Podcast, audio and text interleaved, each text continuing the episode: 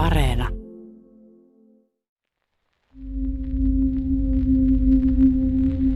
Avaruus ei ole tyhjä.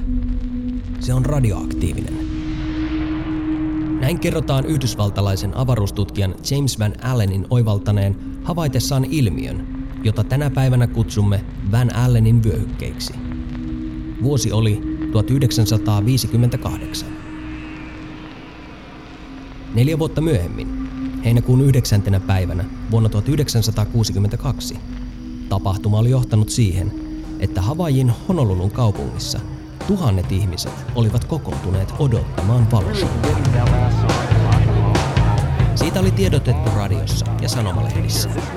Yhdysvaltain armeija aikoi testata atomiasetta korkealla kiertoradalla. Honolulu Advertiser-lehti kirjoitti juttunsa otsikkoon. Ydinräjähdys voi olla häikäisevä. Tiedossa hyvät näkymät. Mediassa kerrottiin, että spektaakkeli näkyisi yötaivaan horisontissa 11 aikaan illalla. Vaaraa siitä ei aiheutuisi, koska testipaikka sijaitsi yli 1400 kilometrin päässä keskellä tyyntä valtamerta. Honolulun hotellit järjestivät sateenkaaripommi nimisiä bileitä. Talojen katot ja suuret parvekkeet olivat täynnä juhlivaa väkeä.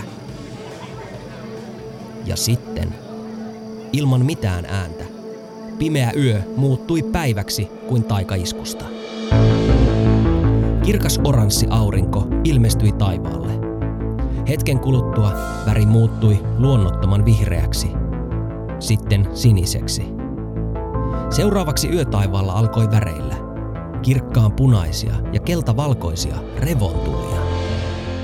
Ja sitten kaikki katuvalot sammuivat. Moi, mä olen Henry Tikkanen Yle Tieteestä ja sä kuuntelet Tiedetrippi-podcastia.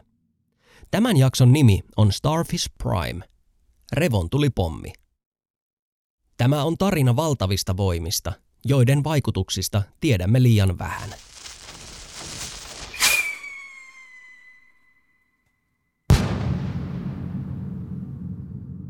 Yksi tämän tarinan alkupisteistä voisi olla avaruustutkija James Van Allen – Lokakuussa 1957 Neuvostoliitto oli yllättänyt koko maailman.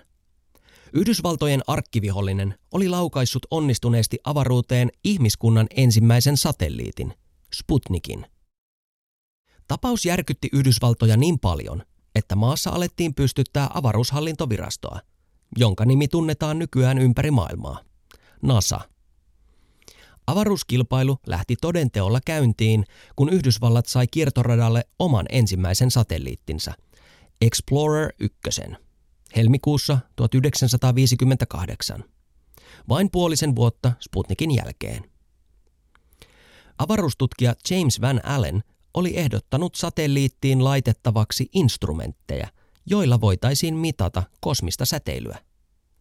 Ja siinä Explorer 1 oli mukana Geiger-mittari, ja tota, sitten yhdysvaltalaiset katsoi sitä Explorer 1 dataa, ne katsoi, että jee, nyt se mittaa sitä säteilyä. Sitten yhtäkkiä, ei hitsi, se meni tukkoon. Ja sitten, voi vitsi, se on varmaan rikki. Ja ei, kun vähän aikaa odotettiin, taas se rupesi mittaan. Ja nyt se on hei takaisin, että nyt taas tulee dataa. Ja sitten taas se meni tukkoon.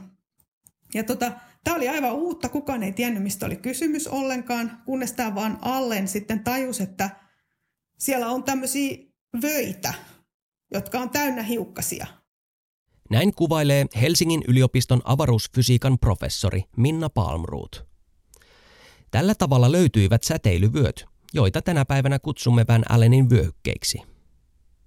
Avaruustutkija James Van Allen ilmoitti löytäneensä uutta merkittävää tietoa planeetasta kansallisessa lehdistötilaisuudessa, joka järjestettiin Yhdysvalloissa Washington DCissä toukokuun ensimmäisenä päivänä vuonna 1958. Van Allen kuvaili, kuinka maapalloa ympäröivät avaruudessa sijaitsevat korkeaenergisten hiukkasten vyöt, joita planeetan magneettikenttä pitää paikallaan. Avaruus ei ole tyhjä. Se on radioaktiivinen. Se oli etusivun uutinen ja yhtäkkiä Yhdysvallat oli vahvasti mukana avaruuden kilpajuoksussa – Lehdistötiedotteen jälkeen, vielä samana päivänä, Van Allen sopi Yhdysvaltojen armeijan kanssa osallistuvansa projektiin, jossa testattaisiin, voiko säteilyvöihin vaikuttaa kiertoradalla räjäytettävillä ydinaseilla. Tieteellisten motiivien takana oli kuitenkin myös Yhdysvaltojen sotilaallisia päämääriä. Mitä jos vyöt voisivat kuljettaa ydinräjähdyksen vaikutuksen jollekin alueelle maapallolla? Esimerkiksi Moskovaan. Ajatus oli hullu, mutta tuolloin elettiin Yhdysvaltojen ja Neuvostoliiton välisen kylmän sodan hulluinta ja vaarallisinta aikaa. Pelko oli, että jos Yhdysvallat ei tee sitä, niin Neuvostoliitto tekee. Yhdysvaltain armeija halusi selvittää, mitä tapahtuu, kun ydinaseita räjäytetään avaruudessa. Kysymykseen haettiin vastauksia räjäyttämällä satoja ydinaseita avaruudessa ja katsomalla, mitä tapahtuu. Merkittävimmän operaation nimi oli Fishbowl, vapaasti suomennettuna operaatio Kalakulho. Siinä mielessä se oli osuva nimi, että kokeiden ydinlaskeuma teki joistakin saarista asumiskelvottomia ja aiheutti tuntemattomia tuhoja meren eliöille. Operaation kruunun jalokivi oli ydinkoen nimeltä Starfish Prime, suurin ja korkeimmalla koskaan räjäytetty ydinlataus. 1,4 megatonnia tuhat kertaa voimakkaampi kuin Hiroshiman tuhonnut atomipommi. 400 kilometrin korkeudessa. Juuri se äänetön ja väriään muuttava keinotekoinen aurinko, jota Havain asukkaat hämmästelivät yötaivaalla heinäkuussa 1962. Se, joka sytytti revontulet ja sammutti katuvalot. Ja teki se muutakin – Puhelimet lakkasivat toimimasta.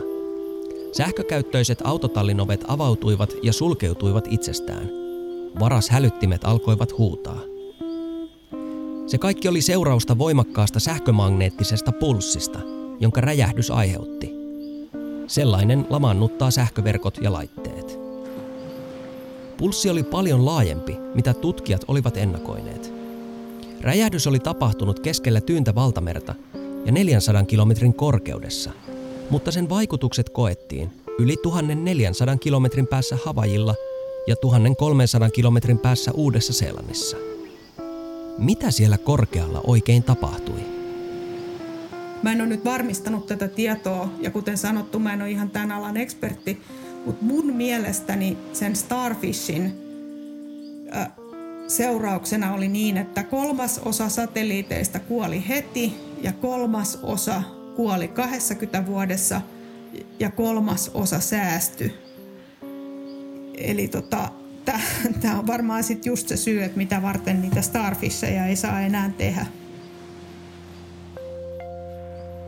Näin kertoo avaruusfysiikan professori Minna Palmroot. Vuonna 1962 satelliitteja ei ollut olemassa kovin paljon, ja ne olivat hyvin kalliita. Ja Starfish Prime tuhosi heti kolme. Joukossa yksi ensimmäisistä navigointisatelliiteista. Toinen tuhoutunut oli tieteellinen satelliitti nimeltä Track, jonka paneeliin oli kaiverrettu ensimmäinen avaruuteen lähetetty runo. Se oli Yalein yliopiston professorin Thomas G. Berginin käsialaa. Ja se meni näin. Ja nyt on ihminen, joka uskaltaa hyökätä taivasta vastaan. Ja kun tulemme vaatimaan luvattua paikkaamme, pyrimme vain maksamaan takaisin antamasi hyvän ja lämmittämään inhimillisellä rakkaudella avaruuden kylmyyttä. Nyt ihmiskunta kuitenkin lämmitti avaruuden kylmyyttä ydinaseella, jonka aiheuttama säteily tuhosi seuraavien kuukausien kuluessa ainakin kolme satelliittia lisää. Niiden joukossa oli maailman ensimmäinen kommunikaatiosatelliitti Telstar 1, joka oli laukaistu avaruuteen vain päivä Starfish Primein jälkeen. Se ehti kuitenkin välittää historian ensimmäisen suoran TV-lähetyksen Pohjois-Amerikan ja Euroopan välillä. Myös Iso-Britannian ensimmäinen satelliitti Ariel 1 vaurioitui. Starfish Prime ydinkokeen jälkeen avaruustutkija James Van Allen oli huolissaan. Elokuussa 1962 hän kommentoi julkisuuteen, että miehitettyjen avaruuslentojen riski oli nyt kasvanut, koska astronautit voisivat altistua vaaralliselle säteilylle. Tutkijat olivat nimittäin havainneet täysin odottamattoman seurauksen Starfish Prime ydinkokeesta. Ydinräjähdys oli luonut uuden keinotekoisen säteilyvyöhykkeen planeetan ympärille. Kaiken lisäksi sen arveltiin olevan huomattavasti voimakkaampi kuin luonnossa esiintyvät säteilyvyöt, siis Van Allenin vyöhykkeet. Starfish Primein aiheuttama säteily oli tuhonnut jo lukuisia satelliitteja. Mitä oikein tapahtui? 1960-luvun alussa tutkijat vasta opettelivat ymmärtämään ilmiötä. Nykyään tiedetään, että kyse on magneettisesta pullosta. Helsingin yliopiston avaruusfysiikan professori Minna Palmruut. Ja tota, sitten meillä täällä meidän magneettikentällä on semmoinen ominaisuus, jota kutsutaan magneettiseksi pulloksi tai peiliksi. Eli jos meillä on semmoinen hiukkanen, varattu hiukkanen, sanotaan nyt vaikka siellä 400 kilsassa, ja se vaikka tuli siitä ydinlatauksesta, niin se alkaa seuraamaan sitä meidän magneettikenttää, vaikka sanotaan eka pohjoiseen. Ja tota, sitten siellä pohjoisessa se kohtaa semmoisen peilivoiman, joka kääntää sen ympäri. Ja sitten se lähtee etelään. Sitten se menee sinne eteläiselle pallonpuoliskolle. Taas se kohtaa niin sanotun peilivoiman. Ja se jää niinku pomppimaan etelän ja pohjoisen välillä. Se pomppii niinku, ei nyt maailman tappiin, mutta hirveän kauan voi pomppia siellä niinku pohjoisen ja etelän välillä. Ja me kutsutaan meidän alalla, että silloin tämä hiukkanen on vangittu magneettiseen pulloon. Eli se on sillä radalla, ellei mikään voima poista sitä siitä pullosta. Sellaisiakin voimia on, mutta syvennytään niihin myöhemmin. Tarkastellaan ensin tätä magneettista pulloa. Maapallon pyörimisliikkeen ja planeetan ytimessä olevan sulan raudan virtaukset muodostavat geodynamon, joka muuttaa liikeenergiaa sähköenergiaksi. Se energia synnyttää planeetan ympärille näkymättömän magneettisen kilven, joka ulottuu kauas avaruuteen, kymmenien tuhansien kilometrien päähän. Tämä magneettikenttä sieppaa varautuneita hiukkasia ja ohjaa niitä napa-alueille. Ja näin kävi myös ydinkoe Starfish Primein kiertoradalle räjähtäneille hiukkasille. Ne jäivät magneettikentän vangeiksi ja muodostivat keinotekoisen säteilyvyöhykkeen. Samalla magneettikenttä antoi näytteen siitä, miten se suojaa maapallon elämää. Myös paljon Starfish Primea voimakkaampaa uhkaa vastaan. Aurinkoa. Keskustähtemme aurinko pommittaa maata valtavalla määrällä elämälle haitallisia hiukkasia. Van Allenin havaitsemat vyöhykkeet ovat magneettikilven toiminnan seuraus. Suurin osa niiden hiukkasista on nimittäin peräisin torjutusta aurinkotuulesta.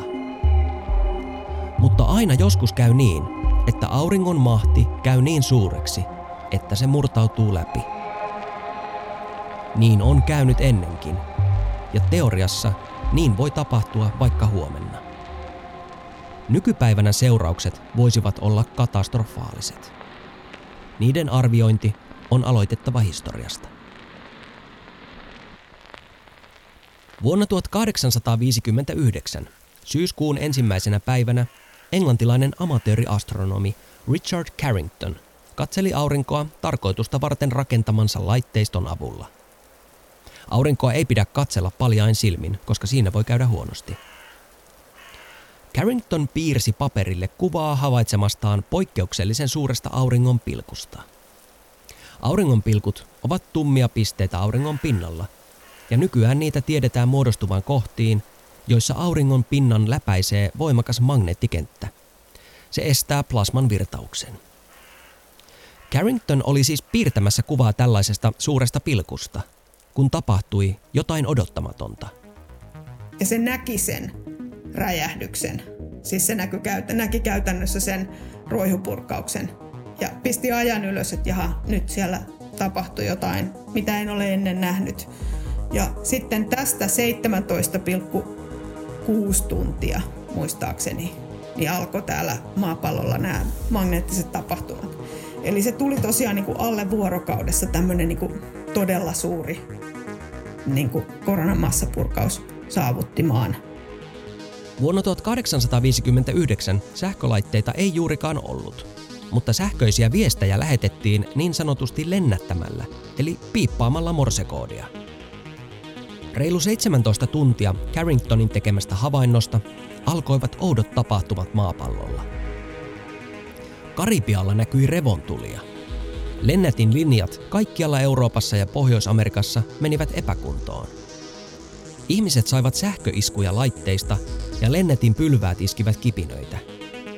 Jotkut operaattorit saattoivat jatkaa viestien lähettämistä ja vastaanottamista, vaikka virtalähde oli rikkoutunut. Tiettävästi vain kaksi ihmistä koko maailmassa ja toisistaan tietämättä osasi yhdistää tapahtumat aurinkoon. Englantilaiset amatööriastronomit Richard Carrington sekä Richard Hodgson. Molemmat olivat kirjaimellisesti sattuneet katselemaan aurinkoa juuri oikealla hetkellä ja merkinneet oudot tapahtumat ylös. Tieteellä kävi aikamoinen tuuri, koska muuten tietäisimme tapahtumasta paljon vähemmän.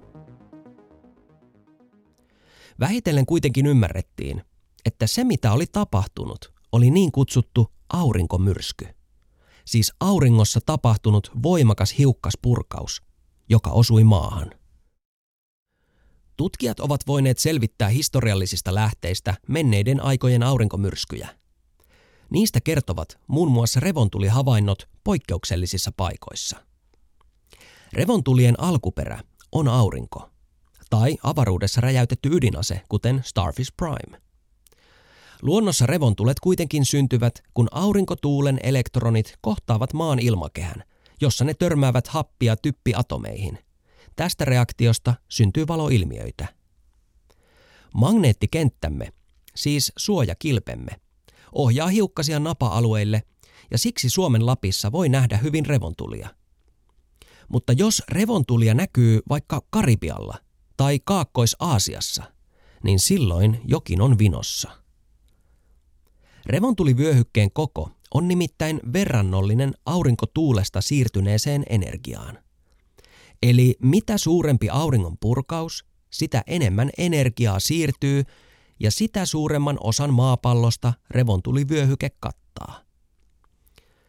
Historiallisten lähteiden mukaan esimerkiksi syksyllä 1770 Kiinan, Korean ja Japanin yötaivaat hehkuivat verenpunaisina noin viikon ajan. Tutkijat ovat myös selvittäneet, että tuhat vuotta aiemmin, vuonna 774, maahan osui niin voimakas geomagneettinen myrsky, ettei vastaavasta ole tietoa.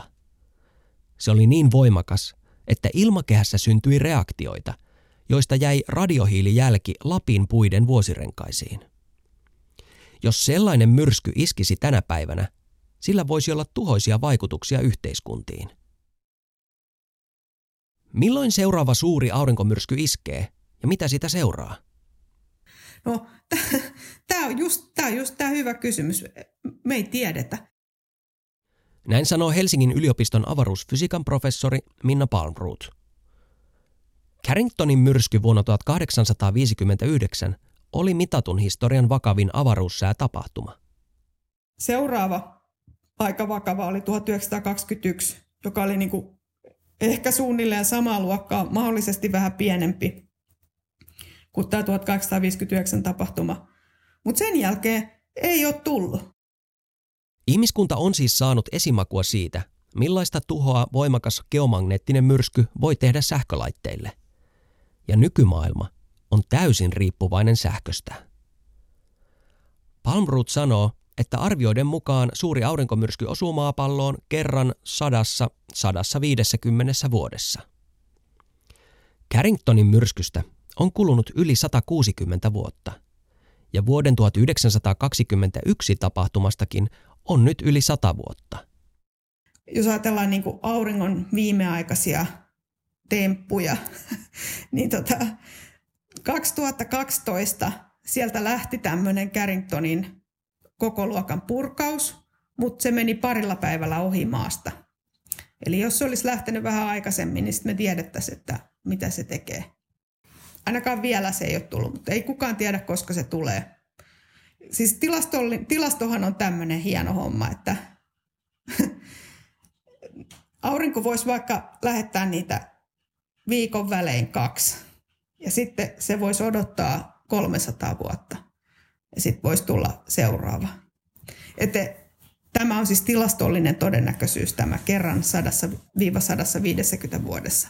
Mutta mun mielestä nämä niin potentiaaliset vaikutukset on sen verran isoja, että, että vaikka semmoinen tulisikin vasta sadan vuoden päästä, niin kannattaa silti varautua. Carringtonin tapahtuman ansiosta tiedämme, että jos auringossa tapahtuu voimakas roihupurkaus sopivalla hetkellä, meillä on alle vuorokausi aikaa valmistautua. Se on liian lyhyt aika kovin merkittäviin temppuihin. Siksi suunnitelmien ja toimenpiteiden pitäisi olla valmiina. Minna Palmruutin mukaan Yhdysvallat on maailman ainoa valtio, joka on varautunut tällaiseen kriisiin lainsäädännöllä. Tämä koko homma alkoi niin kuin 2000-luvun alkupuolella. Siellä julkaistiin semmoinen vertaisarvioimaton raportti, joka kylläkin oli niin kuin tosi äh, niin kuin arvostettu National Science Foundationin raportti, mutta sitä tosiaan ei ollut vertaisarvioitu. Ja tota noin, siinä raportissa oli tämmöinen niin kuin järjetön äh, lopputulema, että 130 miljoonaa ihmistä asuu alueella, jossa sähköverkko voi kaatua 4-10 vuodeksi ja suorat vahingot 10 potenssiin 12 dollaria. Raportti ampui kovilla. Tuhannen miljardin vahingot heti kättelyssä ja pahimmillaan kymmenen vuotta ilman sähköjä. Rajuraportti sai Yhdysvaltojen lainsäätäjät toimimaan. Palmroot sanoo, että globaali tiedeyhteisö ei usko aivan tällaisen katastrofin mahdollisuuteen, mutta toisaalta kuka tietää? Mitä voisi tapahtua? Kuvitellaan oikein paha tilanne. Oletetaan, että juuri nyt aurinko räkäisee miljardi tonnia lähes valon nopeudella kulkevia hiukkasia kohti maata. Ja maapalloon iskee geomagneettinen hirmumyrsky. Ensin menetetään satelliitit. Vähintään osa niistä. Sitten radio- ja tutkasignaalit häiriintyvät pahasti lähes koko maapallon alueella. Lentokoneet eivät voi lentää, tutkat eivät toimi ja kommunikaatiojärjestelmissä voi tulla häiriöitä ja katkoksia. Pahin vaihe on ohi noin viikossa, mutta sen seuraukset eivät. Sähköverkkojen muuntajia hajoaa. Varaosia tarvitaan, mutta niitä ei ehkä ole – Kaupan hyllyltä ei saa tarpeeksi uusia, ja varavirralla pyörivissä tehtaissa on vaikea tehdä niitä lisää tarpeeksi nopeasti. Eikä ole edes komponentteja. Jos navigointisatelliitit eivät toimi, rahtilaivat eivät voi kulkea. Eli suurin osa kaikesta tavarasta ei liiku, kuten normaalisti verkottuneessa maailmankaupassa. Infrastruktuurin jälleenrakentaminen voisi kestää kauan, paikoin jopa vuosia. Mitä jos niin tapahtuu talvella, kovimpien pakkasten aikaan? Voisi tulla kylmä ja tylsää, koska nettikään ei ehkä toimisi kunnolla. Osa servereistä on nimittäin voinut hajota. Mä en tiedä, onko ne kaivettu johonkin luolaan. No se ei mitään auta, jos ne on luolaan kaivettu. Siellä ne geomagneettiset indusoituneet sähköt ihan yhtä, hyvin, yhtä lailla menee kuin muuallakin. Eli se ei auta, että sä kaivat ne sun systeemis jonnekin maan alle, vaan, vaan siellä ne ongelmat on ihan samanlaisia. Sanotaan nyt vaikka, en mä tiedä voisiko vetää jonkun tuommoisen hattuarvion, että kolmasosa servereistä vaikka ha- hajoisi. Kyllä siitä tulisi niin kuin maa- maailmanlaajuisesti ongelmia. Vaikka vaikutukset olisivat todellisuudessa pienempiä, koko maailman talous kärsisi suunnattoman kolauksen – Minna Palmroot vetää Suomen Akatemian ja Huoltovarmuuskeskuksen rahoittamia hankkeita, joissa yritetään saada selville, miten suomalainen yhteiskunta kestäisi Carringtonin myrskyn kaltaisen tapauksen. Yleinen käsitys on se, että Suomen sähköverkko on sen verran vahva, että se kestäisi. Suomihan ei ole niin kuin riippumaton maapallon muista maista. Et sanotaan vaikka Frankfurtista meni sähköt pois. Kyllähän sitten olisi niin kuin isot ongelmat tulisi myöskin Suomeen. Eli tämä on niin kuin yksi asia, vaikka sanotaan nyt vaikka jonkun pankkitoiminnan kannalta tai jonkun, jonkun muun kannalta, jos joku kes, keskipiste vaikka olisi Frankfurtissa. Sitten toinen juttu on tämä sähkön syöttö niin kuin naapurimaista. Että tota, okei, okay, meidän verkko on niin kuin hyvä, mutta Venäjällä ja Ruotsissa näitä ongelmia on. Ja, ja tavallaan, että mikä on tämän, niin kuin tämän sähköverkon tasapaino tavallaan kussakin tilanteessa. Tilannetta pahentaisi se, että kommunikaatioyhteydet eivät toimisi. Sitten, että miten tätä tilannetta niin kuin seurataan, että jos vaikka sanotaan, että me oltaisiin vaikka jonkun datalähteen varassa ja data tulee jostain semmoisesta maasta, mistä sähköt on mennyt, niin mehän ei saada niin kuin tuotettua tämmöistä ajantasasta tietoa, että miten tämä tilanne etenee. Palmroot kertoo, että on olemassa esimerkiksi sellainen vertaisarvioimaton tutkimus, jonka mukaan mannerten väliset tiedonsiirtoyhteydet voisivat katketa. Palmroot sanoo, että tietoa on kuitenkin liian vähän ja se on liian hajallaan. Vakavan avaruussäätapahtuman mahdolliset seuraukset nykymaailmassa ovat niin monimutkaisia, että niitä on mahdoton arvioida. Paljon odottamattomia asioita voisi tapahtua, ja ne voisivat vaikuttaa odottamattomalla tavalla muihin odottamattomiin asioihin aiheuttaen odottamattomia vaikutuksia. Varmaa on vain se, että ongelmia tulisi. Esimerkiksi vuonna 1989 kanadalainen Kepekin kaupunki pimeni keskisuuren aurinkomyrskyn seurauksena. Sama tapahtui Ruotsin Malmössä vuonna 2003. Heinäkuussa 1962 räjäytetty Starfish Prime oli suurin koskaan avaruudessa tehty ydinkoe. Se oli ihmisen tekemä valoshow, jonka veroista ei ole sen koommin nähty, eikä todennäköisesti ja toivottavasti tulla näkemään. Jo seuraavana vuonna johtavat ydinasevaltiot, Neuvostoliitto ja Yhdysvallat, tulivat yhteistuumin siihen tulokseen, että avaruudessa ei saa enää tehdä ydinkokeita – Seuraukset olivat liian rajuja ja arvaamattomia. Starfish Primein aikaansaama haitallinen säteilyvyö säilyi paikallaan jopa vuosien ajan. Kuten aiemmin todettiin, hiukkaset pysyvät magneettisessa pullossa, ellei mikään voima saa niitä sieltä pois. Mutta sellaisia voimia on. Ja se onkin tosi mielenkiintoinen juttu. Nimittäin meidän radiolähetykset, siis nämäkin missä mekin nyt ollaan, niin nehän lähettää tuonne ulkoavaruuteen aaltoja. Ja sitten siellä semmoinen starfish-hiukkanen, joka olisi vaikka siellä vieläkin sieltä 60-luvulta lillumassa siellä pullossa, niin jos tämmöinen radioaalto tai mikä tahansa tämmöinen sopivan taajuinen aalto osuu siihen hiukkaseen, niin sepä vuotaa ulos sieltä pullosta. Eli se peilivoima niin kun peilaa sitä hiukkasta vain sillä tavalla, että sillä hiukkasella täytyy olla tietyt niin kuin nopeuden ominaisuudet. Ja jos se saa niin kuin jotenkin just oikeaan aikaan niin kuin sopivasti lisää nopeutta johonkin suuntaan, niin se tulee ulos sieltä pullosta ja vuotaa ilmakehään. Ja tota, sillä, sillä tavalla voi näitä pulloja niin kuin tyhjentää. Näin sanoo Helsingin yliopiston avaruusfysiikan professori Minna Palmroot. Voimme siis siivota omat sotkumme. Starfish Prime ja sen aiheuttama sähkömagneettinen pulssi sekä säteilyvyö olivat kuitenkin pientä verrattuna siihen, mitä auringon voimakas roihu- tai massapurkaus voi saada aikaan.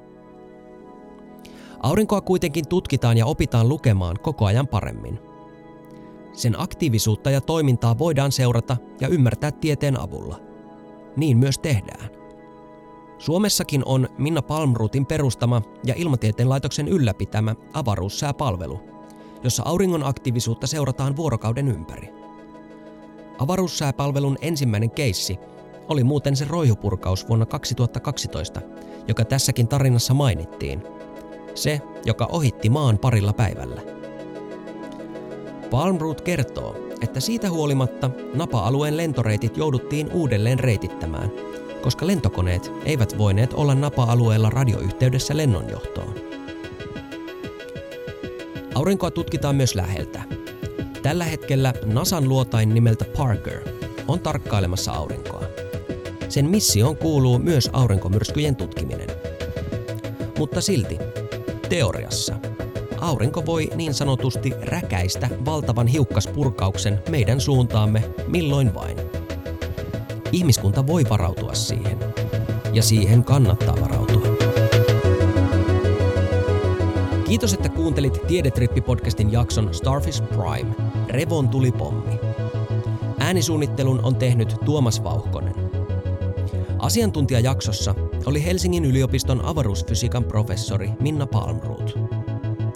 Mä puolestani olen Henry Tikkanen Yle-tieteestä. Somesta, kuten Instagramista ja Twitteristä, löydät mut nimellä Henry Ossian. Ja hei, jos haluat saada jatkossa tiedon heti, kun uusi Tiedetrippi-jakso ilmestyy, niin se on helposti hoidettu. Yle Areenan sovelluksessa voit merkata ohjelman suosikiksi. Sitten vain sallit ilmoitukset, niin se on sillä selvä. Sitten saat aina heti tietää, kun uusi Tiedetrippi-jakso ilmestyy. Ihmetellään uusia kiinnostavia juttuja taas seuraavalla Tiedetripillä.